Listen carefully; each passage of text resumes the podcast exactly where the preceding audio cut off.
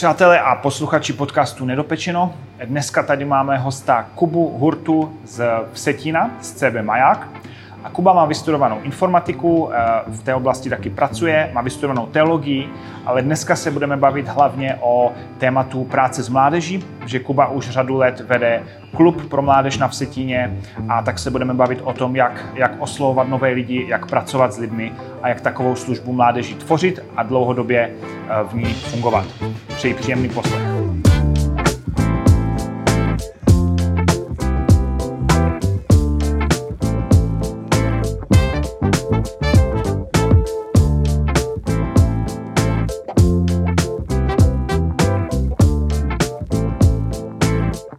Kubo, vítej. Uh, takže dneska budeme tě tady spovídat s Claris. Uh, Claris, uh, my tady máme vždycky roli přicmrdávače, to znamená ten, kdo jakoby se doptává otázky, které ho napadají náhodně. A ty jsi tady dneska uh, hlavní host. Takže Kubo, ty jsi ze Vsetína. Jo, díky za pozvání. Jsem z města zaslíbené hokej Slivovici a Božímu království. Ano.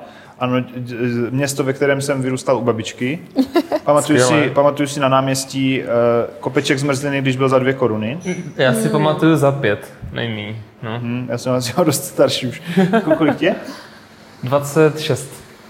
Já jsem o trošinku starší, no. Tak, uh, uh, a ty jsi teda studoval v, někde na Slovensku IT. Mm-hmm, jo, v Žilině jsem studoval. V Žilině. Mm-hmm. A potom si studoval teologii, ty TCMI, ty jsi dokonce studoval paralelně. Jo, já jsem měl, mně se, mně se to tak sešlo, že jsem měl takovou, vlastně takové zázemí a podporu, že jsem to mohl studovat současně, což bylo, mm-hmm. což bylo super, že jsem tak v rámci roku si to studium mohl rozložit, bylo to náročné na nějakou jakou koordinaci, ale díky tomu, že, jo, že jsem proto měl dobré zázemí a podporu jak doma, tak, tak i ze sboru, tak to bylo fajn, že jsem ten čas mohl využít a, hmm. a, a v podstatě během těch pěti let to tak nějak dát dohromady ty, ty, ty dvě školy. Hmm. A teď už máš rodinu, hmm. ženu a dítě a, tak. a ty teda pracuješ, nepracuješ v církvi, ale sloužíš v církvi dlouhodobě, je to tak? Uh, jo, mám normálně, uh, mám práci, pracuji v IT jako programátor a dřív během toho, co jsem studoval, tak jsem, tak jsem měl třeba nějakou takovou stáž na půlvazku na majáku v, růz, v různou dobu a teď v podstatě, teď pracuju v podstatě dobrovolnicky, mm. dobrovolnicky mm. ve sboru. Mm. A ty u vás na majáku, a, nebo CB Maják je, je e, známý tím, že se snaží dělat věci jako otevřeně oslovovat nové lidi, nějak tak srozumitelně, současně komunitně a tak. A ty tam už řadu let nebo několik let vedeš e, klub pro mládež. A můžeš něco o tom víc říct, jak to, jak to vzniklo, mm-hmm. jak mhm. jsi o to byl zapojený, jak ten klub funguje? Jo, já bych, jo, já bych to jenom upřesnil. Já už nejsem hlavní vedoucí toho klubu, ale ono to mělo určitý vývoj. Kdybych začal, tak v podstatě Maják vznikl, nebo začal někdy v roce asi 2006 mm-hmm. a byla to skupina asi a, na 15-20 dospělých, kteří, kteří začali, byly tam, byly, byly to některé, některé rodiny s dětmi, ale byla to poměrně malá skupina. A v roce 2010 se k nám na Vsetním přistěhovali Kasparovi, což byl mhm. manželský pár, který, který právě měl Eh, nebo přišel, přistěhoval se, protože chtěli jít na nějaké místo, kde by mohli začít dělat práci s mládeží. Hmm. Takže vlastně v tom roce 2010 začali dělat takový nějaký klub a to, co bylo zajímavé, že v té době v podstatě začali dělat mládež, ale jako kdyby nezačali s nějakou skupinou lidí, pro které jako by vytvořili program, ale měli, měli, měli tu vizi a to povolání od Pana Boha něco začít dělat a mm. taky jsme udělali první English Sport Camp v tom roce 2010 mm. a tak začala vlastně ta práce, ta práce se středoškolákama. Mm. Já jsem se toho účastnil jako jeden z nejmladších účastníků tehdy, protože mi bylo 13, když to začínalo.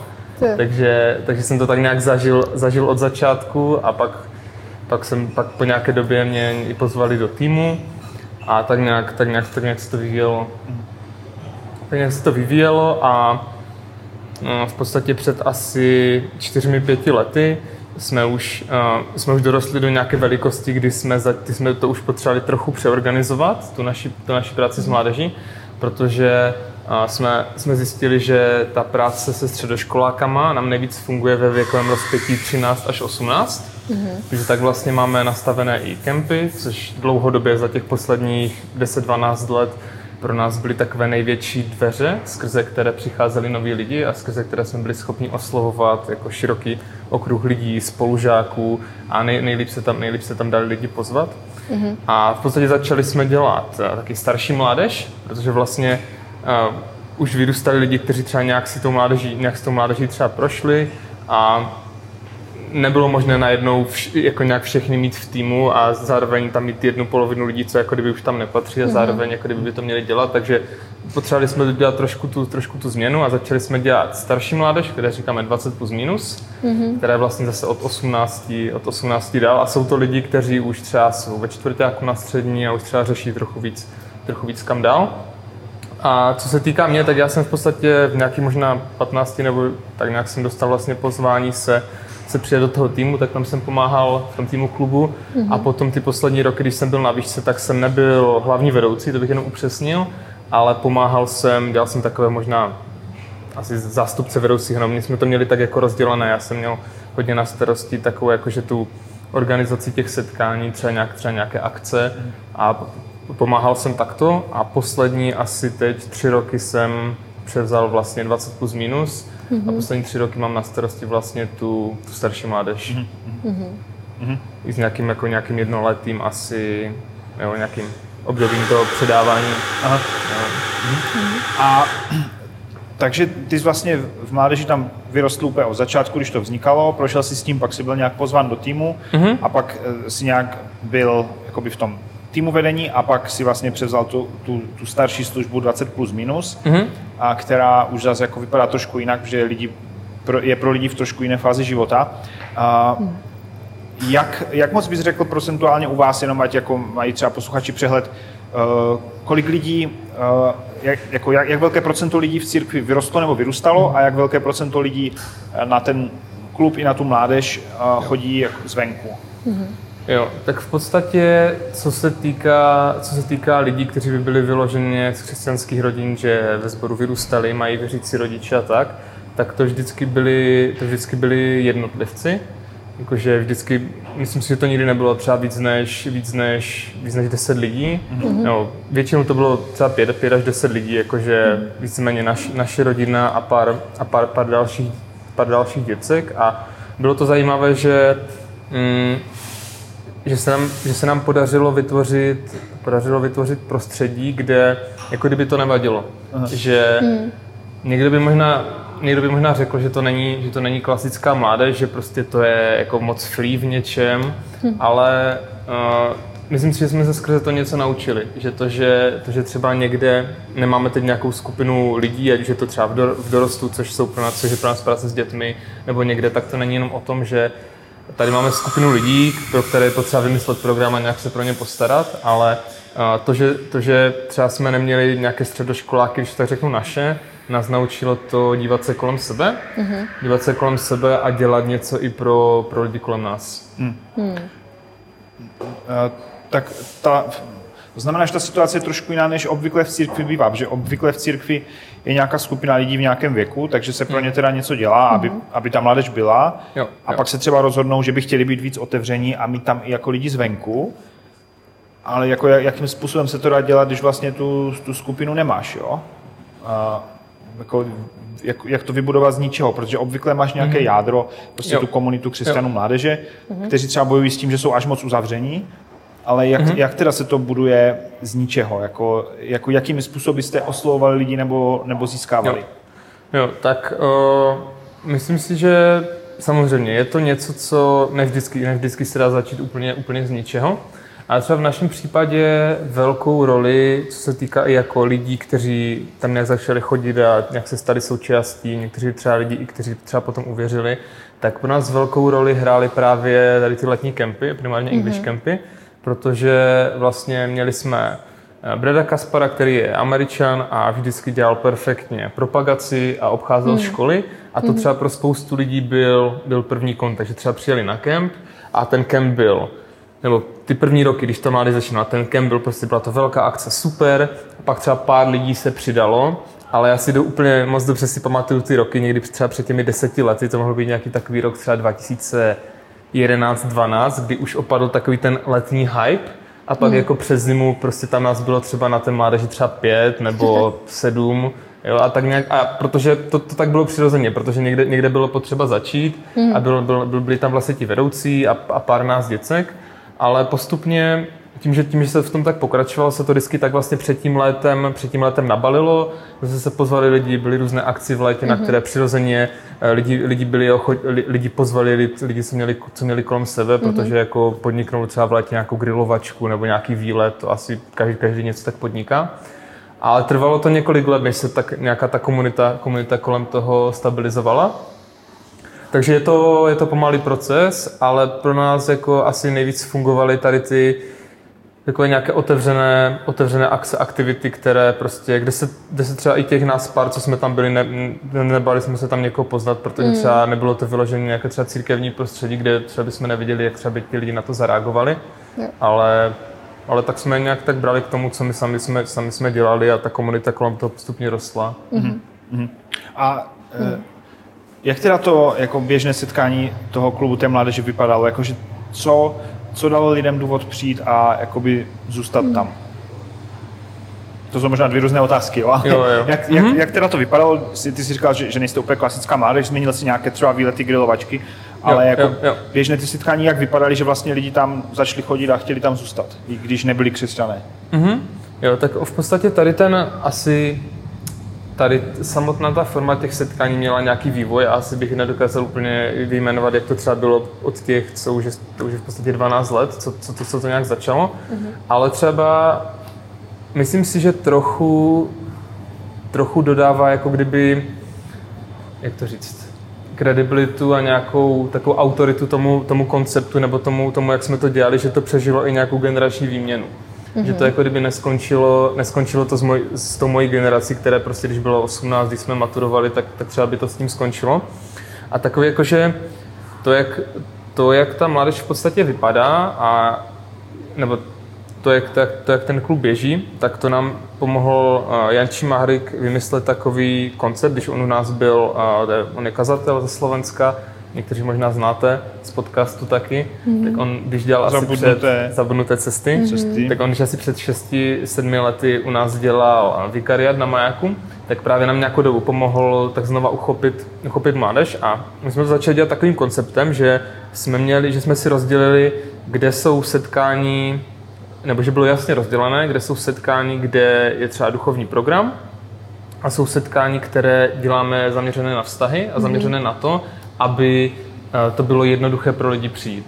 No a tady, tady tohle se řídilo nějakým měsíčním konceptem, že jsme měli dvakrát za měsíc mládež, kde byl program, hmm. kde jsme říkali worship klub, kde, kde byl program, bylo to asi na hodinku, nějaký hmm. program, a eh, slovo, chvály a diskuzní skupinky. Hmm. A ty diskuzní skupinky bych řekl, že bylo něco, co nám asi, nebo co asi postupně, po tom, co jsme to zavedli, si lidi nejvíc oblíbili a řekl bych, že teď je to jednou z, z velmi, velmi důležitých součástí tady toho středoškolského klubu, yeah. že jako kdyby lidi se, lidi se naučili diskutovat hmm. a myslím si, že, se, že perfektně, perfektně se dá ještě víc zaměřit a uh, dát důraz na to téma, o kterém se bavíte, když to není jenom něco, co si lidi poslechnou, což asi každý ví, že z nějakých těch průzkumů, nevím, jestli si někdo zapamatuje 5% třeba z toho, co, z toho, co slyší, mm-hmm. ale právě v těch diskuzích je to o tom třeba mít potom půl hodinku ještě po programu, ve skupinkách po čtyřech, pěti, šesti lidech s vedoucím, se pobavit o tom, jak, jak se lidi mají, nebo třeba se i seznámit, když se všichni neznají, a pak se chvilku pobavit o tom tématu, mm. co, co na to lidi říkají, jestli, jestli tomu rozuměli.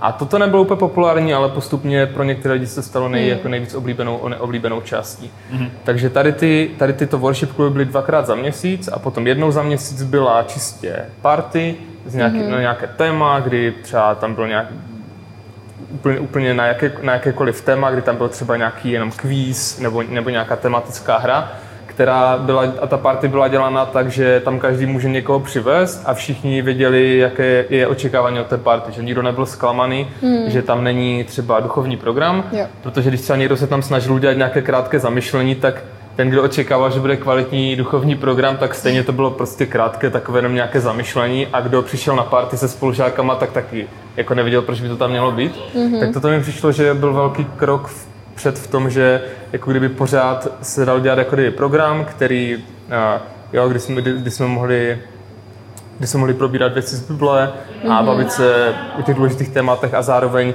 v jiné ty, v jiné ty pátky pozvat prostě lidi a jenom budovat vztahy, seznámit se s dalšíma lidma, mm. pak je pozvat někam dál. Mm. A ten čtvrtý pátek v tom měsíci v podstatě byl Story Club, což mm. byl pozvaný, pozvaný nějaký host, buď z našeho okolí, většinou to byl někdo starší od nás, někdo z dospělých, mm-hmm. a buď třeba ze sboru, nebo někdo třeba kolem nás, a, s kým jsme se bavili o jeho životním příběhu a mhm. třeba to, o tom, co mhm. dělal, což Což bylo zajímavé, že se taky chytilo a chodili mm-hmm. na to jako i lidi, kteří třeba neměli zájem jako chodit na nějaké třeba ty worship kluby, poslouchat nějaké slovo, mm-hmm. ale když, když jsme to udělali tím stylem, že to byl rozhovor s tím člověkem, aby to bylo trošku tak víc udělané, že vlastně byl ten rozhovor a ostatní lidi byli spíš publikum, pak jsme na konci byly nějaké otázky, tak to mě překvapilo, že se taky perfektně chytlo a taky si pamatuju, že jedny z těch mm. nejvíc, nejvíc povedených setkání často byly třeba, že že byl nějaký host, který, který, který říkal svůj příběh a lidi si to přišli poslechnout. Mm-hmm. Mm-hmm. Takže toto vidíme jako asi takové nejdůležitější v tom, že, že lidi, lidi se nebáli třeba někoho pozvat nebo věděli, že mm-hmm. třeba, jo, co, co by mohlo zajímat jejich spolužáky nebo někoho, koho měli kolem sebe. Aha. A, jo. To je moc zajímavé, to se mi líbí ten koncept, že vlastně na Firovku na rovinu prostě lidi ví, co čekat, jo? že to buď jako je teda mm. duchovní, nebo to je vztahové a jo, mm-hmm. a mhm. pak nikdo není zklamaný, nebo nemá právo být zklamaný. Mm-hmm. Nemá právo mm-hmm. být zklamaný. Um, máš nějaké věci, co vám nefungovaly za ty roky? Jestli si vzpomeneš na nějaké věci, co jste zkusili, nějaké koncepty, způsoby programu a prostě nefungovalo to, nechytlo se to? Asi spoustu věcí. Asi spoustu věcí. Uh, já si myslím, že ta práce se středoškolákama je velmi specifická. Mm-hmm. A, ty, a, ne, a moc, moc krát se nám stalo, že, že se něco nepovedlo, ať organizačně. Hmm. Jo, třeba jedna z takových věcí, která byla náročná, byla, když jsme začínali tu starší mládež, tak jsme v jednu chvíli potřebovali prostě to nějak rozseknout mm-hmm. a to mhm. byl bolestivý proces, protože do té doby, jako kdyby mhm. nikdo ty lidi z té mládeže nevyháněl, že nějak ty starší lidi tam zůstávali, ale bylo jich tam hodně a prostě v jednu chvíli to bylo potřeba rozdělit a nemohlo být prostě pro středoškolský klub 20 členy tým starších jako lidí, mm. ale musel být pětičlenný tým, aby mohl fungovat, nebo šesti členy. Mm-hmm. A tam vznikly nějaké napětí, tak to si, to si pamatuju, že bylo, že bylo náročné a prostě to, jo, a, ne, a ne, nemohli jsme to udělat tak, aby všich, všichni lidi byli spokojení, tak to bylo také náročné období. Mm-hmm. A, jednou nebo dvakrát, jednou nebo dvakrát jsme, jsme zažili, že se, že se měnila, měnila generace a hodně, hodně to ověřilo to, jestli, jestli, jako, jestli jsme ochotní tu práci dělat dál, tak jak ji děláme mm-hmm. a mhm. jestli, jestli věříme, že to je to, co Pán Bůh po nás chce a jestli to děláme správně. Takže to byly takové momenty, kdy, kdy jsme hodně jako uvažovali nad tím, mm-hmm. jo, jestli, jo, nebo že co, jak dál.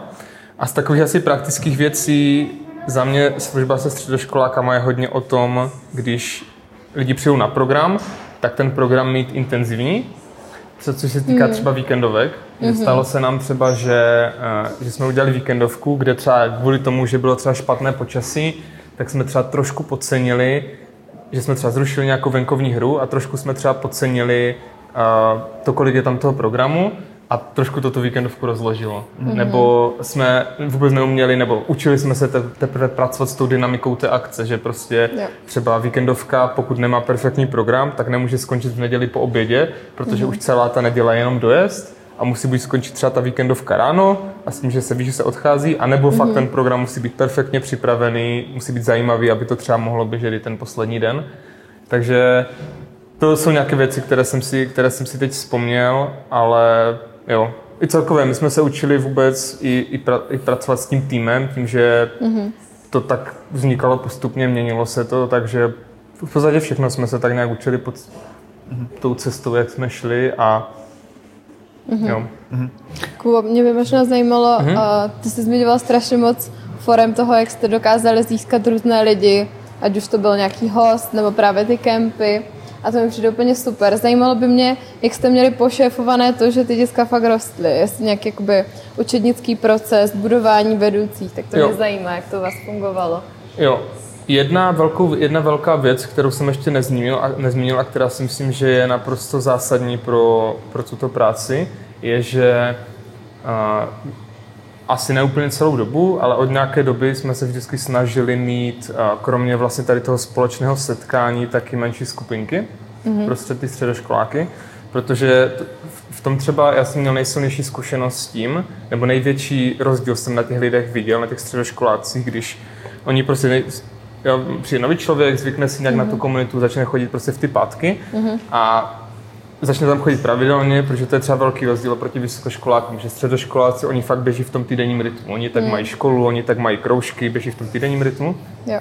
A největší rozdíl jsem na těch lidech viděl, i když byli třeba nevěřící, mm-hmm. když dostali možnost se zapojit do nějaké skupinky, která mm-hmm. ideálně ideálně není v ten stejný den jako mládež, což někdy, někdy to třeba jinak nejde byla třeba ta skupinka ještě před mládeží, což je lepší než nic, ale ideálně je v jiný den a v tu chvíli, když jsem ještě viděl, když jsem viděl, že ti lidi se zapojili do menší skupinky, mm-hmm. tak najednou jim ta komunita dala úplně jiný, úplně nový rozměr do života mm. a mnohem víc ti lidi začali vnímat tu komunitu a tu komunitou žít. Takže myslím si, že aby to někam směřovalo a aby, aby, aby ti lidi mohli růst a aby oni mohli vidět i náš osobní příklad v normálním životě, mm-hmm. jsou strašně důležité tady ty skupinky. A Mm, jo, a bavili jsme se s pár lidma, kteří třeba, uh, jo, kte, kteří s těma skupinkama prošli. Mm-hmm. A i když třeba ne vždycky ta skupinka měla vyloženě kázání třeba během té skupinky, ale mělo to různou formu, podle toho třeba věk, pro, pro jaký to bylo věk, tak od několika lidí jsem slyšel, jo, že, jo, že začali díky té skupince číst Bibli a že to bylo pro ně mm. strašně důležité. Takže tento rozměr jako kdyby nejenom toho velkého setkání, ale něč, něčeho menšího, což třeba v našem případě jsme pro středoškoláky dělali pro kluky a pro holky zvlášť, mm-hmm. tomu dodalo pro ty lidi úplně, úplně nový rozměr. Mm. Takže to je asi co, co se týká, co se týká tady, tady té komunity a toho, jak lidi, lidi rostou. Mm. A potom v posledních, v posledních pár letech jsme začali dělat takové dva dva programy na, v podstatě na výchovu, vedoucí, dá, výchovu vedoucích, dá se mm-hmm. říct. Jedné říkáme Helpers a jedné říkáme Akademie. Mm-hmm. A v podstatě Helpers to je, to je takový program, kdy ti lidi tam můžou, můžou začít vlastně být toho být součástí, když mě třeba 14, 15, 16, mm-hmm. třeba potom, co rok jsou, rok třeba chodí na ten klub a zjistí, zjistí o co jde. A tady oni se učí už z toho názvu je to jasné helpers, jsou to pomocníci, mm-hmm. nejsou to vedoucí a oni, oni, oni, tak, oni o tom ví a tam oni, se, tam oni yeah. zjišťují, uh, proč třeba ten klub funguje tak, jak funguje a zjišťují, jo, zjišťují třeba, jak, jak, jak funguje ten tým, co, co, co všechno se děje a jsou zapojeni vlastně do takových drobnějších věcí, mm-hmm. nebo třeba dostanou i třeba na starost nějakou oblast, která je nějaká praktická, jako třeba příprava občerstvení, něco takového. Jo. A v podstatě rok, rok s, nima, rok s nima ten, rok s nima ten vedoucí jde a je to hodně, hodně tam o tom být pro ně, hmm. uh, učit je, učit je třeba tomu závazku, jo, někdo třeba, pro, ně, pro někoho je to třeba první věc, do které, do které třeba je někdo pozval, aby, aby dali nějaký závazek, tak učit je, učit je ten závazek a zároveň taky je to prostor uh, nějak, nějak s nima jít a taky, taky odpovídat na otázky.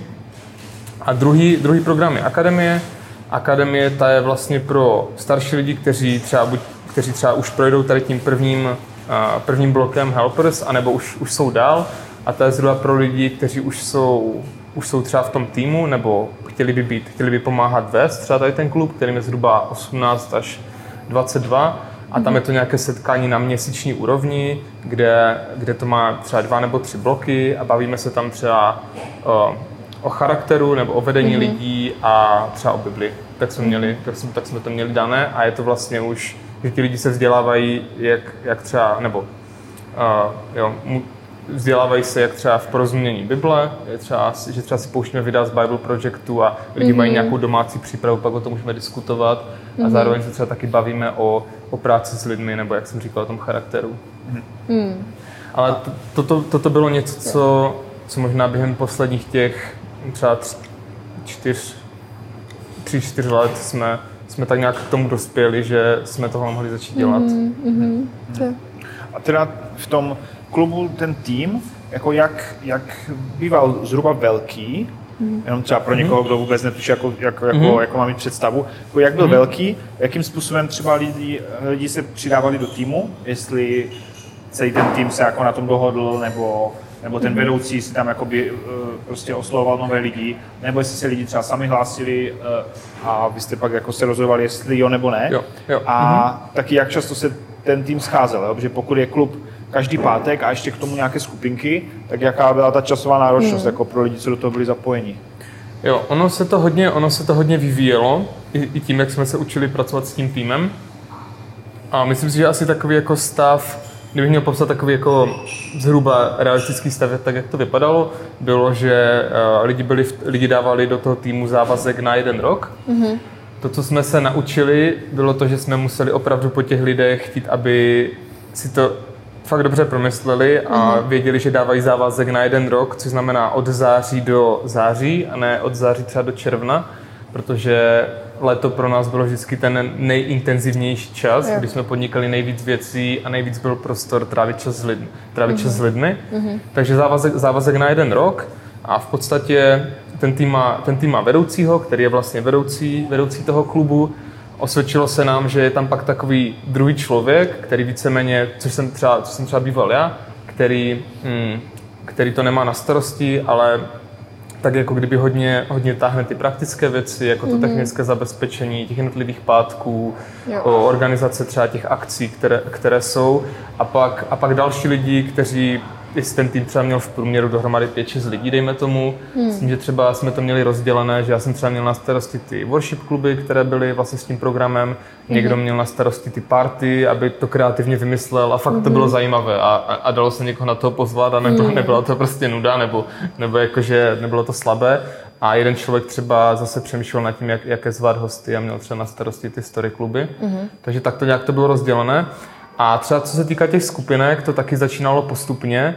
Dneska třeba, když třeba toto na tento školní rok usilujeme o to, aby začalo pět malých skupinek pro středoškoláky, tak už třeba taky vidíme, že už musíme jinak, musíme už v podstatě mm-hmm. i pracovat s těma vedoucíma těch skupinek, ale to, to, v té době třeba to bylo, že byly třeba dvě skupinky, jedno měl třeba na starosti ten vedoucí a jedno třeba dělal ještě třeba jiný člověk, který ani třeba nebyl, nebyl v tom týmu, ale byl to mhm. někdo třeba z majáku, kdo, kdo byl ochotný se mladým lidem věnovat. Mm. Takže toto bylo dost takové, dost takové živé podle toho, v jaké té fázi toho procesu mm. jsme se nacházeli asi. Mm. Mm. Mm. Uh, jaký byl uh, jaký byl přístup nebo vztah sboru jako církve, mm. společenství k té službě mládeží. Snažili jste se eh, lidi, nebo ty jsi už zmínil nějaké příklady, že jste se snažili lidi propojit, že třeba na tom story klubu byli třeba, byl třeba někdo z církve ze střední generace, kdo mm-hmm. tam mluvil o svém životě, ale jaký tam byl celkově vztah, jako chtěli jste, ať, ať lidé začnou co nejdříve jako se cítit jako součást té církve, třeba chodit na bohoslužby nebo další mm. akce, a nebo to vyloženě fungovalo odděleně a až po čase se lidi přidali, nebo bylo tam nějaké napětí, že, že, že mládež často jako funguje jinak, má jinou dynamiku, jiné, jiné jako, jinak to vypadá než, než v té církvi. Jaký, jaký tam byl vztah? Jo. Mm. Já si myslím, že ať člověk dělá v, jakou, v jakémkoliv bodě práci s mládeží, tak mm. propojení té práce s mládeží se sborem je ta největší výzva ať už, ať už člověk pro to má dobré podmínky, což já si myslím, že my jsme proto vždycky měli skvělé podmínky a skvělou podporu, mm-hmm. ale slyším od spousty jiných lidí, že třeba takovou podporu nemají, je to těžší, mm. tak si myslím, že ale vždycky je to to největší a nejtěžší úkol a my jsme měli možná tu první nebo i první dvě generaci lidí, kteří, kteří třeba tu naší práci prošli, ale třeba úplně úplně třeba se nezapojili, jako kdyby do té, do, do té, do té, větší, do, do té větší komunity sboru. A mm, v našem případě jsme měli velkou, velkou výhodu v tom, že mm, když, když v podstatě ta práce, když ta práce s mládeží začala, nebo po, po celou tu dobu, co, co s mládeží nějak pracujeme, tak jsme měli a, velkou podporu, velkou podporu týmu, týmu vedení sboru, čemuž v sebe říkáme staršostvo, kteří, eh, nebylo to nikdy jsem neměl pocit, že bychom budovali nějaký sbor ve sboru, jak se to někdy stává, yeah. ale vždycky jsem měl pocit, že to je něco, co děláme, uh, co děláme, co děláme společně, aby mm-hmm. třeba ti ostatní vedoucí nebo ten pastor třeba tam, tam nevždycky je, nebo uh, je, je toho součástí, tak jsme měli, jsme měli prostor spolu mluvit a skvělým, skvělou věcí bylo to, že už posledních možná to, to ty budu kecat, 7-8 let, v podstatě tí, ten hlavní vedoucí minimálně byl součástí toho týmu vedoucích sboru mm-hmm. a tím pádem měl i prostor na nějaké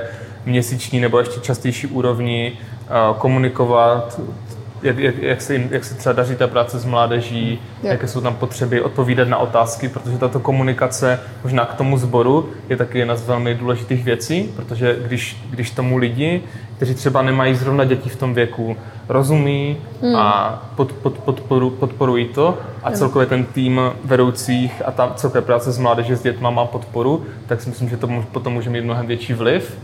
Ale to, to co třeba nám nejvíc nejvíc pomáhalo v tom propojení a to je něco, co není, co prostě se nedá třeba skopírovat do situace někoho jiného, mm-hmm. bylo to, že tím, že Maják v té době, kdy mládež začínala, byl poměrně nový spor, je tady Maják začal někdy v roce 2006, teď už si musíme dát pozor, že už o Majaku nemluvíme jako o novém sboru, protože už je to 16 let, ale uh, bylo to, že my jsme se snažili naše nedělní setkání Majáku, naše bohoslužby, uh, dělat svým způsobem se stejnou kulturou, jako jsme dělali ty setkání mládeže, kde byl ten duchovní program. Mm-hmm. Že tak jako, tak jako na mládeži jsme chtěli, aby ten program byl srozumitelný, aby i ten jazyk, který používáme, byl srozumitelný, aby mm-hmm. lidi věděli, kde jsou na tom setkání, proč tam jsou, jak to bude vypadat, co to můžeme očekávat. Yeah. Tak stejně se snažíme na tom pracovat i co se týká našich nedělních setkání majáku. Mm. A to si myslím, že je jeden z, vel, to si myslím, že je jeden z tak důležitých bodů mm. a hodně to rozhoduje o tom, jestli, jestli se z té mládeže začíná stávat izolovaná skupina mladých lidí od sboru, mm. to hmm. jestli, jestli jako kdyby z, z, z obou stran, jak té mládeže, tak toho sboru je zájem nějak spolupracovat a budovat něco společně. A to, jak se nám to daří, to, to je asi proměnlivé někdy se stane, že lidi přirozeně, když třeba uvěří nebo když uh, se stanou součástí té komunity, tak chtějí dál, chtějí prostě i vidět, jak, jak vypadá ta neděle mm. a, a s někým dalším se seznámit, jsou lidi, se kterými je tohle těžší, takže mm. to je, to je v nějakém procesu, ale já si moc vážím toho, že vlastně uh, už taky dneska jsem součástí toho týmu vedoucích mm. majáku a můžeme Jo, a můžu, můžu být součástí toho a tvořit i to směrování majaku jako celku jo. a zároveň mít s dalšími lidmi zodpovědnost za, za tu práci s mládeží a s dětmi. Hmm. Hmm. Hmm. A Super. jenom úplně pro zajímavost, řekl bys, že, že od jakého věku lidí je pro ně jakoby přijatelná ta neděle u vás, jo? Jakože jestli když máte hmm. lidi, co přijdou do klubu ve 14, 15, hmm.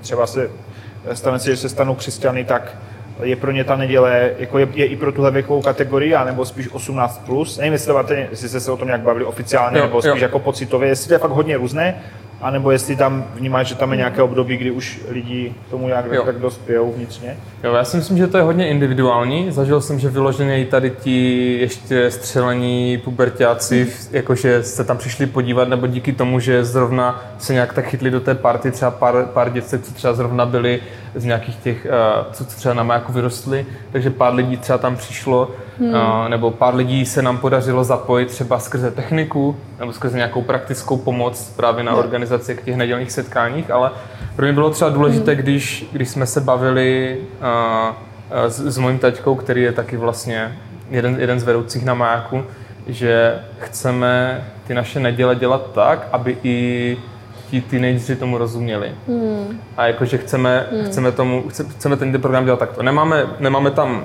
nejsou v podstatě během toho programu, nejsou tam děti do nějakých těch asi 12, ty mají, ty hmm. mají svůj program.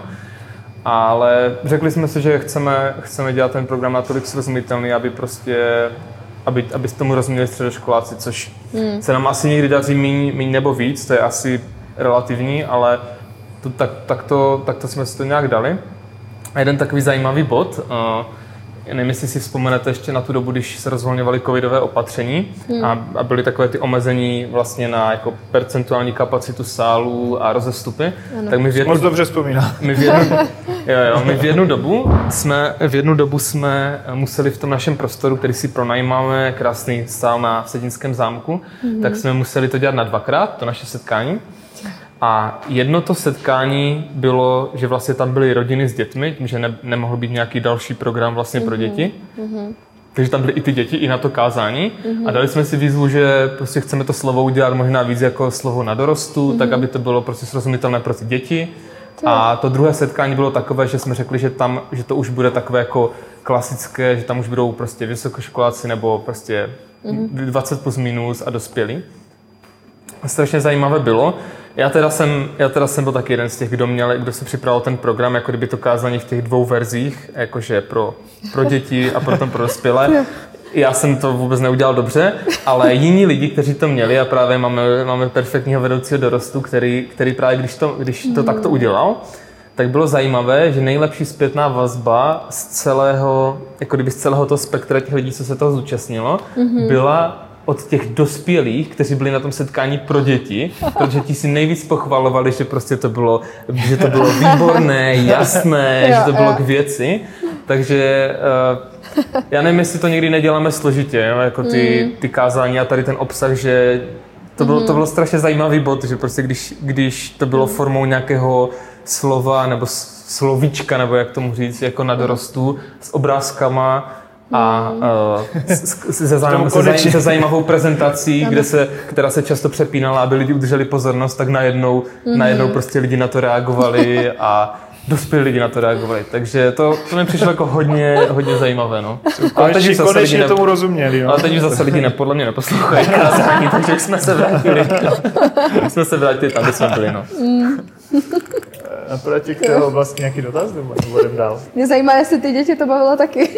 Já myslím, že to taky bavilo. Jo. Jo, že tam vydrželi, že to nebylo nějaký... Jo, jo, to mm, bylo fajn. Mm, tak to je super. Ale to je taky potřeba k tomu mít určité obdarování mm. a taky ten, ten čas. Já si pamatuju, že když jsem zjistil, že to má mít takto na dvě půlky, tak já jsem tam přidal pár obrázků a to byla, to byla moje kreativita v tom, jak to s dětem.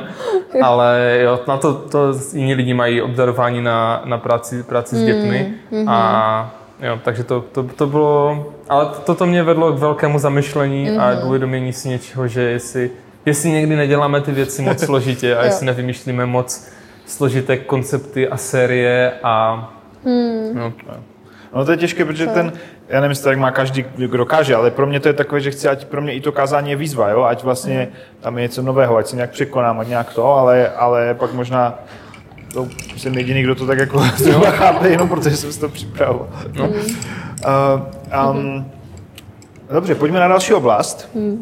Ty jsi člověk, který je velmi zapojený v církvi už řadu let, velmi silně zapojený. A a dal by se možná říct i oddaný té službě, jako že to neděláš jenom jako, no ne, že to neděláš jenom jako, protože tě to naučili rodiče a čeká se to, ale že to jako máš v sobě. A uh, vlastně, když je člověk svobodný, ne, nezadaný, tak má jakoby relativně jako hmm. dost času. Jo. Jako každý si vždycky myslí, že má toho času nejméně, ale prostě teď zpětně, když se podíváš, tak jako člověk má docela dost času. Potom jako vysoká škola zase přináší jako nějaká, nějaké svoje výzvy, protože je úplně jako jiný režim, jo, člověk, mm. jako, jo. když člověk chodí prostě každý den od 8 do 2 do školy, tak to je něco jiného, než potom jako vysoká, jako ještě navíc, když studoval v Žilině, uh, ještě ve slovenštině, vidíš to. A, a teď vlastně pak se oženil a teď mm-hmm. máš ještě jako k tomu malé dítě. Jo. A jak, jak to u tebe probíhalo, to jakoby přizpůsobení jako toho tvojeho života, té situace a té služby, Protože je spousta lidí, co uh, prostě dospějou v životě do fáze, že řeknou, no tak já už to mám hodně, tak ať zase jako slouží ti mladí, já už prostě jo. jsem si mm. oddělal svoje a kašlu mm. to. A nebo prostě to mi nestojí za to napětí jako doma a něco s rodinou to, tak, tak ať to dělá někdo jiný. Ale ty jsi člověk, který v tom je nějak dlouhodobě, ale jako není to, že bys jako zanedbával jako rodinu, nebo že, že bys Doufám, jako, že to tak není. že bys jako... Uh, Jsme ještě měli pozvat manželku, aby to zhodnotila. Tu pozvem příště, to, to pak zhodnotí. Ne, ale že, že, že jsi člověk, který nad tím i přemýšlí, tak mě mm. zajímá, jak jsi to ty prožíval. Jo. A ještě s tím specifikem, že nejsi zaměstnaný v církvi, protože ti, kdo jsou mm. dlouhodobě, mm. tak si ten režim přizpůsobí, že jako, ale tím, že máš jako klasickou práci, tak jak třeba ty, ty hodnoty, priority, nastavení, jak to u tebe se vyvíjelo? Jo, tak já si myslím, že jsi to hodně dobře popsal, že, že, jsou, různé, že jsou různé fáze života a člověk v nich uh, má různé priority, má mm. různý časový harmonogram Ale já si myslím, že to je trochu možná, že to začíná něčím jiným a to začíná, začíná tím, jestli člověk má povolání od Pána Boha pro to sloužit druhým lidem. Mm-hmm. A to je něco, co já jsem prožil, když jsem asi v 15, v 15 uvěřil. Já jsem si neprožil mm. úplně nějaké takové to typické období vzdoru, jako třeba dítě z křesťanské rodiny, ale spíš, já jsem si spíš prožil, jako kdyby ten, ten moment toho, kdy mi ty věci začaly dávat smysl a, mm-hmm. mm, a chtěl jsem jít nějak dál. A já jsem prožil to, že to povolání od Pána Boha, že chci, že chci sloužit druhým lidem a být tady pro druhé lidi, no. což uh, zahrnuje to, že chci sloužit svoji nejbližší rodině hmm. a mít, mít je jako nejvě, největší prioritu. Což hmm. jako nesrovnávám to jak s Pánem Bohem, nebo to si myslím, že ne, nejsou jako nějak porovnatelné kategorie, ale to chci mít v životě jako prioritu. Hmm. Ale zároveň mm, chci, chci, pořád, chci pořád sloužit druhým lidem, což v těch různých fázích života mohlo vypadat různě. Mm-hmm. Když jsem, byl, když jsem byl na střední, tak to specifikum, uh, specifikum toho období pro mě bylo to, že, uh, že, jsem, byl, že jsem byl na Vsetíně a 100% svého času jsem si, uh, jsem si řídil, řídil sám a mohl jsem, uh, mohl jsem investovat maximum času do přípravy těch setkání, na každé setkání mm-hmm. o tři hodiny začít chystat dřív s technikama, že jsme si pronajímali ty prostory, všechno nachystat, mm-hmm. být tam dvě hodiny po skončení, ještě do, do půlnoci ještě zpracovat věci k tomu, fotky a strašně mě to bavilo uh-huh. a, a, ži, a žili jsme tím i s tím, i s tím týmem a, a celé leto jsme spolu strávili a bylo to úžasné, já na to moc rád vzpomínám. Mm. Potom uh, přišla změna, když, uh, když jsem se oženil a ta mm. změna byla, myslím si, že byla zase k lepšímu, Mm. Nebylo, vůbec jsem neprožíval to, že, že bychom museli nějaké ty věci osekávat, ale díky tomu, že moje manželka měla hodně podobný názor na službu a měla taky povolání od Pána Boha, od Pána Boha a mm. touhu být tady pro lidi a dělat uh, skupinu s ostatníma, mm. tak, se nám, tak se nám ten náš harmonogram a to, jak to vypadalo, hodně změnil, mm. ale mně se to třeba strašně líbilo, protože jsme se víc přiorientovali na ty věci, které jsme mohli dělat spolu. Ano. Začali jsme pro vysokoškoláky dělat skupinu, mm-hmm. kterou jsme dělali u nás doma, strašně nás to bavilo a, a viděli jsme taky, že to, i to ovoce toho, že díky tomu ta, ta, komunita, ta komunita může růst a že i, i to ty lidi posouvá. Mm-hmm. A bylo to super, že jsme opravdu mohli ten čas, uh, jo, ten čas strávit spolu a nebyl to pro nás zabitý čas, jakože jeden je doma a ten druhý je někde pryč celý den a ani, ani třeba se nevidíte. Hmm. A teď zase jsme v jiném období, máme, máme uh, teď brzy už pětiměsíčního syna, který, takže ten náš život teď, co se týká zase nějakého toho časového harmonogramu, vypadá, vypadá mm-hmm. úplně jinak a mm-hmm. učíme se hledat ty způsoby, jak i v tomto období můžeme být s lidma. Mm. A taky se dost mění, mění ta naše pozice, že už a tím, že já chodím do práce a, mm. a chci samozřejmě trávím po, po, práci, po práci trávím čas doma jo, s rodinou, mm. tak už nemůžu každý týden jít na to tady to setkání klubu a no. být tam od uh, tři hodin odpoledne do půlnoci, protože to, mm. prostě, to, prostě, to prostě by nefungovalo. Ano. Ale snažíme se nad tím přemýšlet tak, jak vlastně teď v tom, jak fungujeme jako rodina, hmm. jak, můžeme, jak můžeme využít ten čas a být tady pro lidi. Mm-hmm. Že třeba děláme, pokračujeme v tom, že děláme skupinu, která třeba už nenutně, nenutně u nás doma, mm-hmm. a aby třeba, abychom mohli dát, abychom mohli třeba uložit, uh, uložit Matyáše tak, jak on potřebuje, třeba v 7, mm-hmm. 7 hodin večer a je to třeba, je to třeba někde, někde jinde.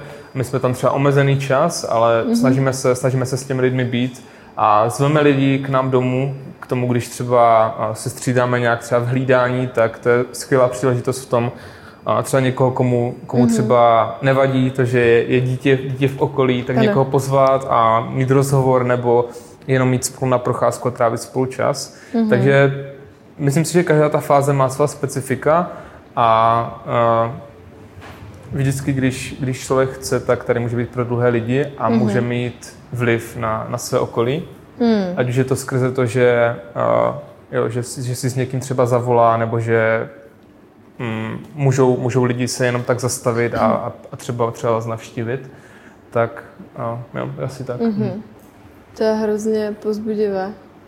Mě, mě jenom teďka napadlo, jak jste to mluvil, takže uh, třeba já osobně jsem vždycky měla jako hruzu z toho, že teď přijde, že jo, ta rodina a péče o dítě a vždycky jsem si říkala, tak jako ta služba se asi nějakým způsobem zastaví nebo hodně změní, ale přijde mi hrozně zásadní to, že jsi řekl, že to povolání vlastně zůstává, že to není hmm. něco, co by se v té hmm. fázi mělo zastavit a useknout. A možná jsem přemýšlela nad tím, že jako já zažívám, že lidé v církvi to vlastně utnou, že se vlastně rozhodnou, hmm. že OK, tak už to není komfortní, máme děti, máme rodinu, tak už prostě nebudeme sloužit, nebo že vlastně nepřijmou tu realitu, že to povolání na jejich životě je, ale vlastně přemýšlím, co ty třeba vnímáš, ty důvody, proč to lidé um, do toho nejdou, nebo jestli je to fakt jako otázka toho, že by vnímali, že to povolání se úplně změní, nebo proč, proč se vlastně ta služba takhle jako oseká v těch no, ne, ale ne, jako ne každý pro, jakoby prožije nějaké takovéhle povolání, ale prostě každý, každý, kdo je křesťan, tak by nějak jako měl žít i pro druhé. Mm-hmm. A samozřejmě člověk řekne, jo, jako žiju pro svoji rodinu, mm-hmm. a, ale jakoby to, co Ježíš přinesl, je, že v podstatě on vlastně řekl, že i další lidé jsou jako na té úrovni té biologické rodiny v tom, že, hmm. že nám má záležet i na nich, že to není jenom o té no. jako pokrevní svázanosti, ale že jo. takhle, že v podstatě to je v určitém slova smyslu povolání pro každého křesťana, hmm. přestože někdo to prožije to jakoby osobně, hmm. anebo je do hmm. toho zapojený více, jo, že prostě třeba ve vedoucích rolích a tak. Jo, jo ale, hmm. ale, ale to, co se, to, se Clarice hmm. ptala, jak to, jak to Jo, co bys řekl takovému člověku třeba? Jo, já, si, já, to, já to nikomu nevyčítám, že když mm-hmm. má mhm. tak velkou životní změnu, což na což mě třeba hodně lidí upozorňovalo, že, mm-hmm. že první dítě je jo. největší změna v životě, jakou člověk, člověk může zažít. Mm-hmm. Uh, já to můžu potvrdit, že to, že, to mm. tak, že, že to tak je a že opravdu to třeba, když jsem předtím buď měnil školu, nebo třeba jsme se s Verčou vzali předtím, takže to to byly, mm. to byly změny, které tak nějak šly, šly s, tím, s tím vývojem, s vývojem života a s tím postupnými kroky.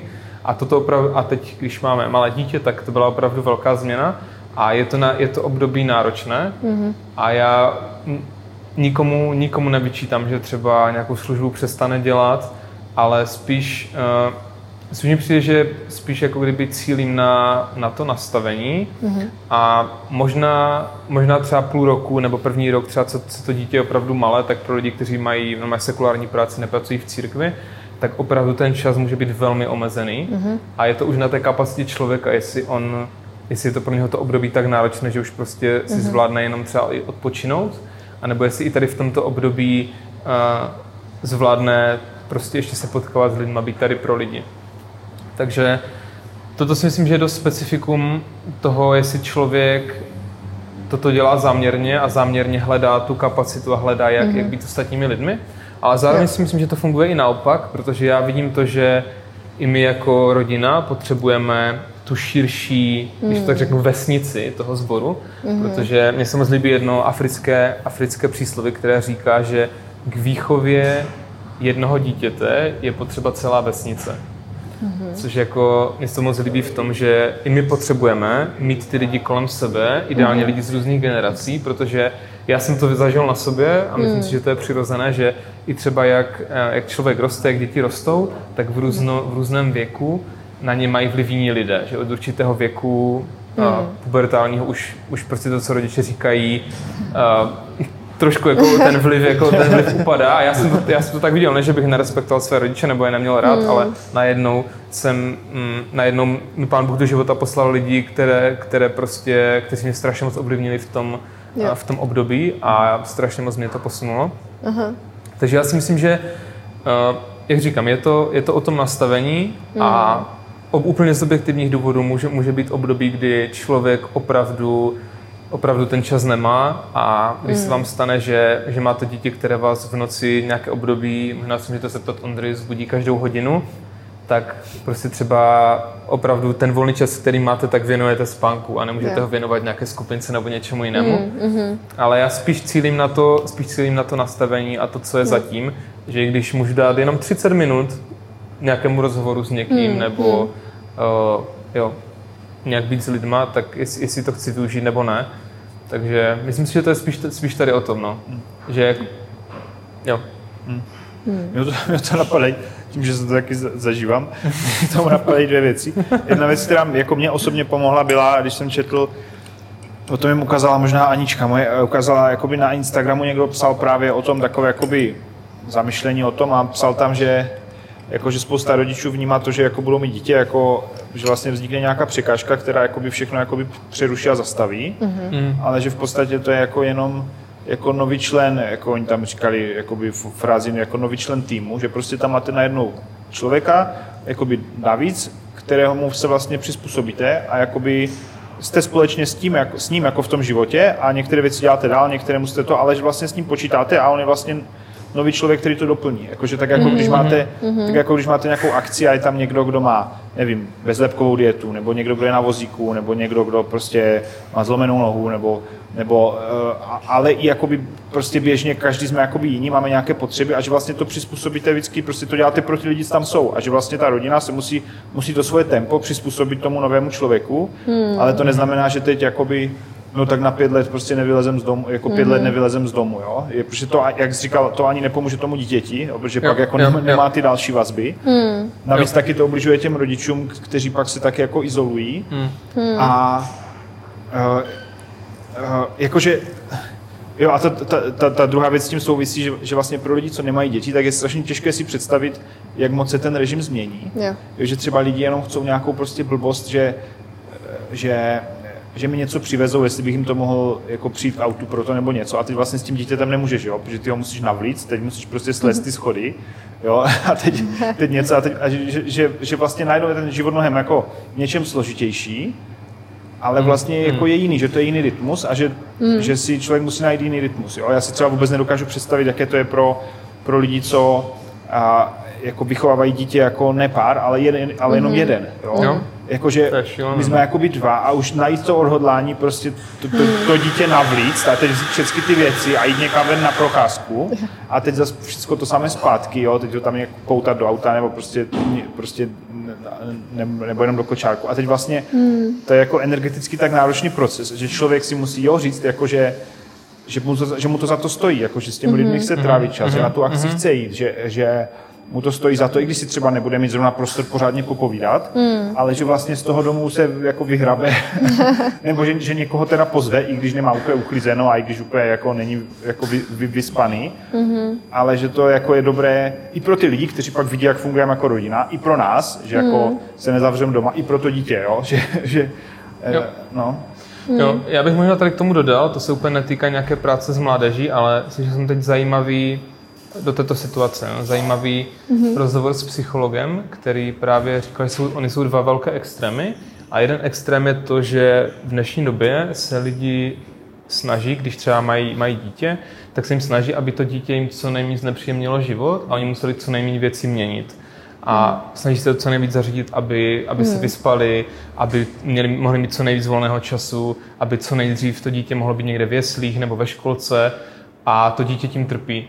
Často mm. rodiče očekávají, že když ho dávají do školky, tak v té školce je to naučí, což je obrovská, obrovská mm. změna. Tak to nikdy nebylo. Dřív prostě to dítě muselo být samostatn, samostatná mm. jednotka, když mohlo jít do školy, muselo si mít obléc, zavázat si boty, vysmrkat se a aby, mo, aby ho vůbec vzali do školky za, mm. za dob našich rodičů, yeah. když, když, když, když, když oni byli malí. Dneska se to úplně otáčí, že vlastně mm lidi mají očekávání, že oni jdou do práce a ta učitelka je to všechno naučí, uh-huh, je nakrmí uh-huh. A tak. To si myslím, že je jeden, ex, to si myslím, že je jeden extrém, že, že lidi jako kdyby uh, se snaží, se snaží co nejvíc, jako kdyby co nejméně, co nejméně těch věcí změnit a to svého, svého pohodlí, mm. aby, když, když, když to dítě přijde. A zase druhý extrém je to, to, to co ty si popsal, že uh, do pěti let, do pěti let ty nejsi schopný, jako kdyby se zaměříš na, se zaměříš na to dítě a vlastně jo. nejsi schopný dělat vůbec nic a úplně prostě to jsou, to jsou, ty, dva, to jsou ty dva hmm. extrémy. Hmm. A to, co právě jsem slyšel v tom rozhovoru, co mi přišlo hodně zajímavé, je, že, že vlastně na začátku ty, ty, ty se musíš tomu miminku přizpůsobit, že mu se přizpůsobuješ, protože ona je bezbrané, mm-hmm. ale zároveň od určitého věku, a to nemusí být úplně dlouhá doba, to může být půl roku, mm-hmm. rok, ty ho učíš se přizpůsobovat mm. už, už, svému, už svému životu a životu, životu té rodiny ano. a už, už, už ho učíš jako jak, jak fungujete jako rodina, co mm. děláte, že třeba něk, někam chodíte. Takže to si myslím, že jako taky, tak, je, tak tohle je taky velký, velký faktor, jak, jak k tomu člověk přistupuje. A, mm. a právě proto říkám, že vůbec, vůbec nevyčítám někomu, kdo třeba fakt na nějakou dobu třeba ty mm. věci opravdu přestane dělat, protože mm. třeba ten první rok může být velmi, velmi náročný mm. a může to být velmi náročné jenom proto, aby, aby ta dvojice mm. to, uh, to, to přežila, to období. Yeah. A, ale jak říkám, je to, myslím si, že to je víc o tom, o tom nastavení a o tom, jestli člověk jednou třeba chce zase, zase ten prostor životě udělat, mm. nebo ne. Mm. Mm. Zajímavé téma. Jsme, mm. jsme hodně obratili kormidlo oproti, oproti, Ale náhodou mě to přijde hrozně Můžeš vrátit ke svým otázkám.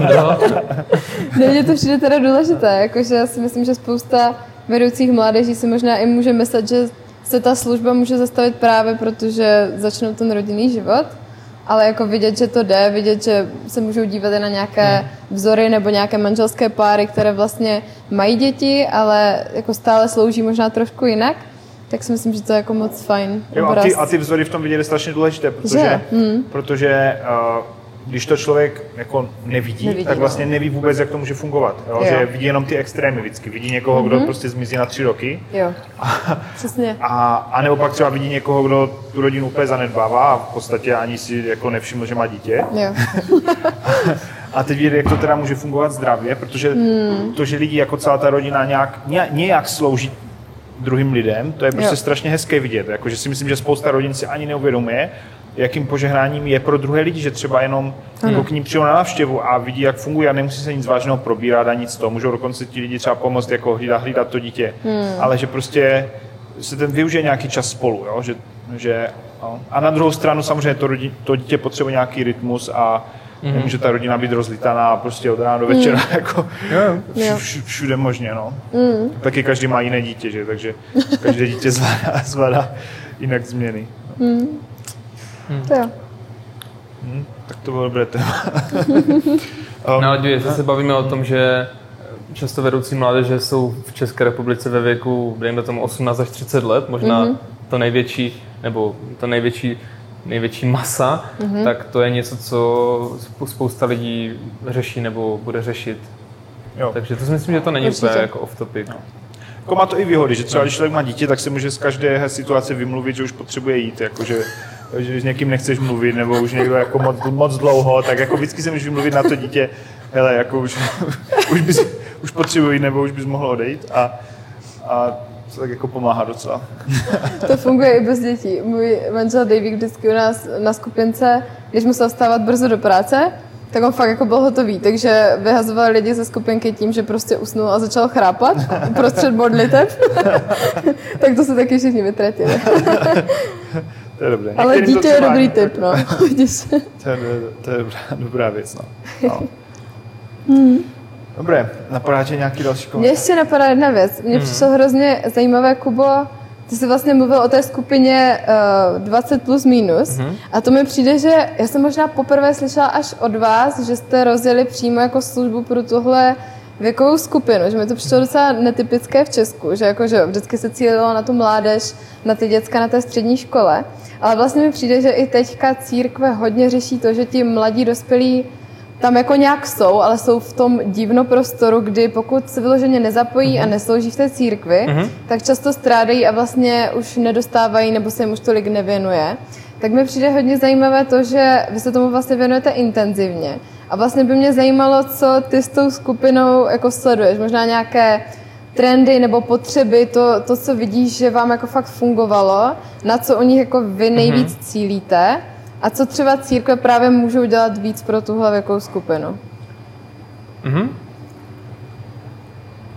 Já bych řekl, že to, co ti lidé nejvíc potřebují, jsou přátelství a komunita, protože mm-hmm. že prostě lidi jsou sami.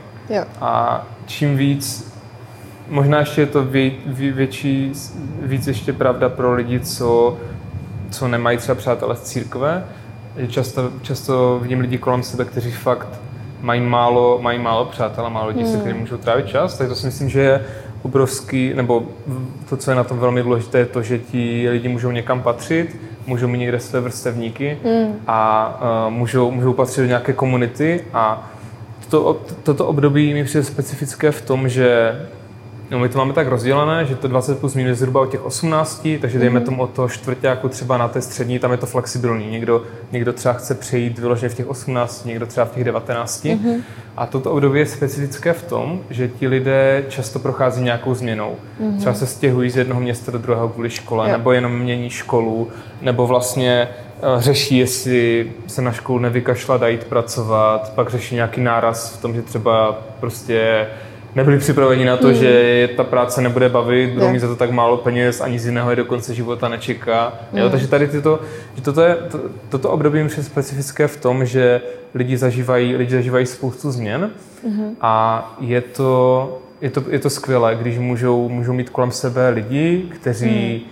jsou v podobném věku, kteří někdy i ví, na co se zeptat, někdy jenom, někdy jenom poslouchají. Mm.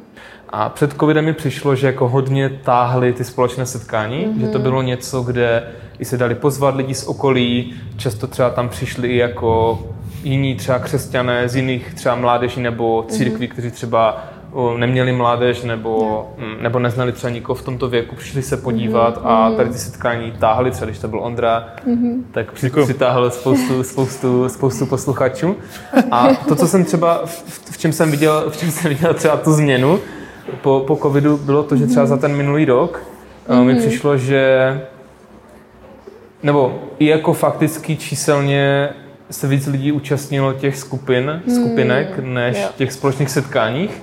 Že mi přišlo, jako kdybych Aha. to tak blbě řekl, že byť jako že, že to společné setkání byla taková jako více organizovaná a zepředu řízená skupina, mm-hmm. ale že vlastně možná v součtu my teda máme ty skupiny tady v té starší, starší mládeži máme dvě, Jedna je u nás a druhou dělá Marek Brudík. Mm-hmm. Až dohromady vlastně možná se jako kdyby víc lidí účastnilo někdy i těch skupin, než třeba těch společných setkání, tak jsem hodně zvědavý, jak to mm-hmm. bude vypadat tento rok, jestli se to nějakým způsobem vrátí do těch vrátí do těch kolejí a třeba začnou lidi víc stáhnout ty společné setkání, nějaký ten mhm. obsah, třeba ti, ti hosté mm-hmm. a, mhm. a bude to jako působit i ven, a nebo jestli i, i, i tou změnou, kterou, kterou si lidi třeba prošli za, třeba za ten covid a za ty lockdowny, mm-hmm. budou víc lidi se držet těch, těch menších skupin mm-hmm. a mhm. tam jako budou chtít víc patřit a víc být součástí, yeah, takže... Yeah. Mm. Mm-hmm. Nevím, jestli jsem odpověděl na to, co jo. jste se ptali. jo? Super. Děkujeme. Mm-hmm. Jo. Děkuji moc za rozhovor, Kubo. Díky za tvůj čas. Díky moc za pozvání. Díky fajn. Díky moc.